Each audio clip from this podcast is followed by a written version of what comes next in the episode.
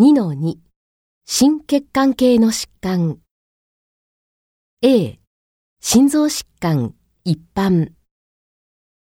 過去に心臓病や心臓に関する症状を何か経験したことはありますか？Have you ever had any type of heart disease or heart problem?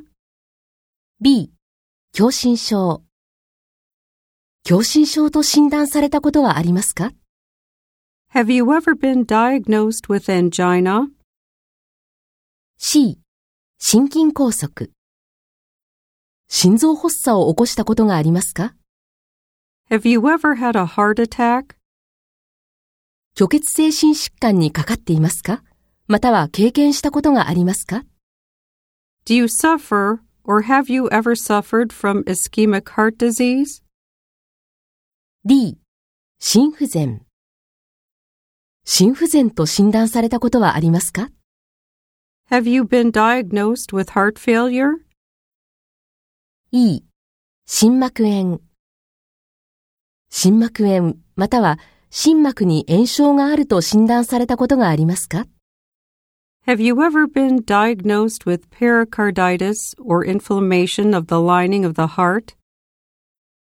F 乖離性大動脈瘤大動脈瘤または胸やお腹の太い動脈の腫れを経験したことがありますか Have you ever suffered from an aortic aneurysm or swelling of the large artery in your chest or abdomen?